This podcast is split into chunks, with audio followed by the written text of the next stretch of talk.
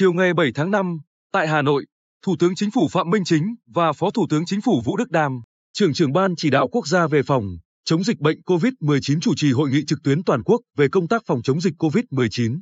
Tại điểm cầu Bình Định, Phó Chủ tịch Ủy ban Nhân dân tỉnh Lâm Hải Giang và các thành viên ban chỉ đạo tỉnh về phòng chống dịch bệnh COVID-19 tham dự hội nghị, đánh giá diễn biến dịch COVID-19 trong nước ngày càng phức tạp, xuất hiện tình huống xấu và khó lường. Đợt dịch thứ tư này có hai điểm phức tạp hơn khi các ổ dịch đến nay chưa rõ nguồn lây.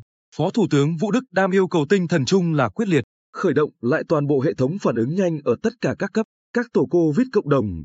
Cùng với đó, phải hết sức cảnh giác, dịch có thể xảy ra ở bất cứ ở tỉnh, thành nào.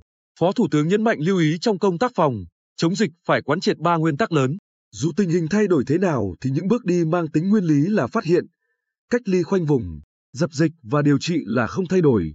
Bình thường mới, theo quy định 5K, đặc biệt là khẩu trang, phương châm 4 tại chỗ, chuẩn bị sẵn sàng phương án, kịch bản trong trường hợp có 30.000 người nhiễm bệnh nhưng không bị động.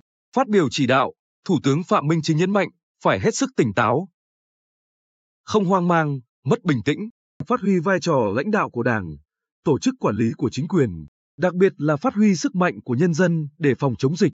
Từ đợt dịch này, sẽ chuyển trạng thái từ phòng ngự sang kết hợp hài hòa giữa phòng ngự và tấn công. Trong đó, giải pháp tấn công sẽ là tăng cường các giải pháp công nghệ kỹ thuật, tuân thủ nghiêm ngặt 5K, phải phân cấp rõ ràng trách nhiệm của tỉnh, huyện, xã, thôn trong giám sát dịch. Mỗi người dân phải tự chịu trách nhiệm cho sức khỏe của chính mình. Trong quá trình phòng chống dịch, công tác khen thưởng, kỷ luật phải được làm nghiêm túc.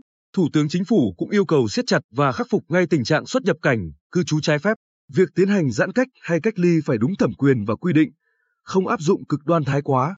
Thủ tướng kêu gọi toàn thể nhân dân vì sức khỏe của cộng đồng, vì lợi ích của quốc gia dân tộc cùng chung tay phòng chống dịch COVID-19.